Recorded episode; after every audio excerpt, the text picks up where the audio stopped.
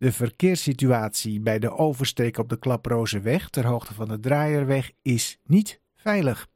Dat vinden tenminste twee omwonenden die onlangs inspraken bij de stadscommissie. Een van hen was de heer Splinter Dijkstra en we hebben hem nu aan de telefoon. Meneer Dijkstra, welkom in de uitzending. Goedemiddag. Wat merkt u zelf van deze situatie? Ja, ik woon uh, in de uh, Klaproze buurt, uh, in het nieuwbouwwijkje.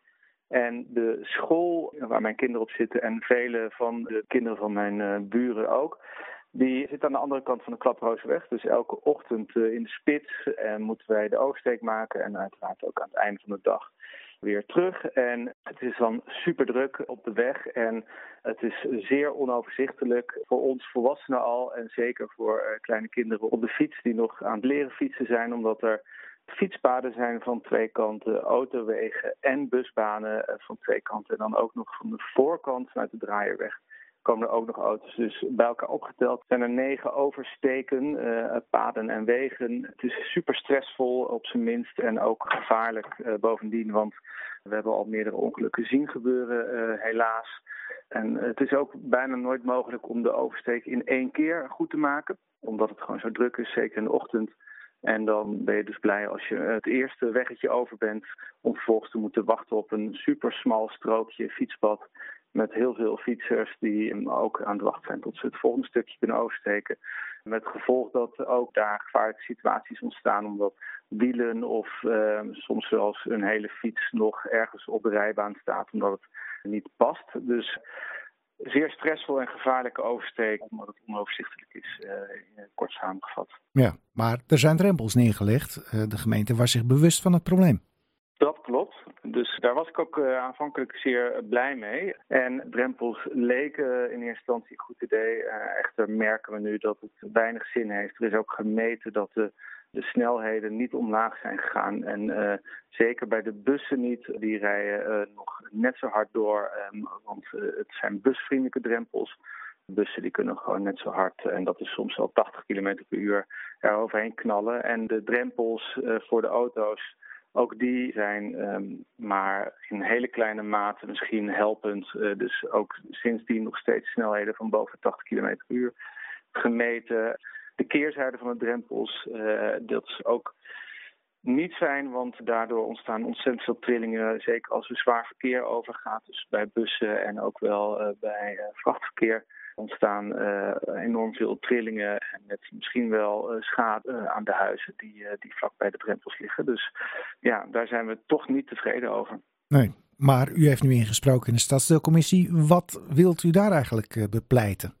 Ja, um, Kijk, ik ben geen expert op het gebied. Het lijkt me dat bijvoorbeeld een stoplicht, wat bijvoorbeeld voor uh, bussen op groen springt zodra een bus aankomt, maar uh, wat ook wel zo nu en dan uiteraard op rood staat voor de wegen en op groen voor de fietsenovergang. Zoiets zou wat mij betreft een optie zijn, maar ik heb vooral uh, bij de inspraak gepoogd om in gesprek te gaan om te kijken naar met de experts naar uh, de juiste mogelijkheden en uh, de juiste oplossingen om het zowel veilig te maken als zonder schade voor de huizen. Ja, nou u zegt gepoogd. hoe vindt u dat die poging is verlopen?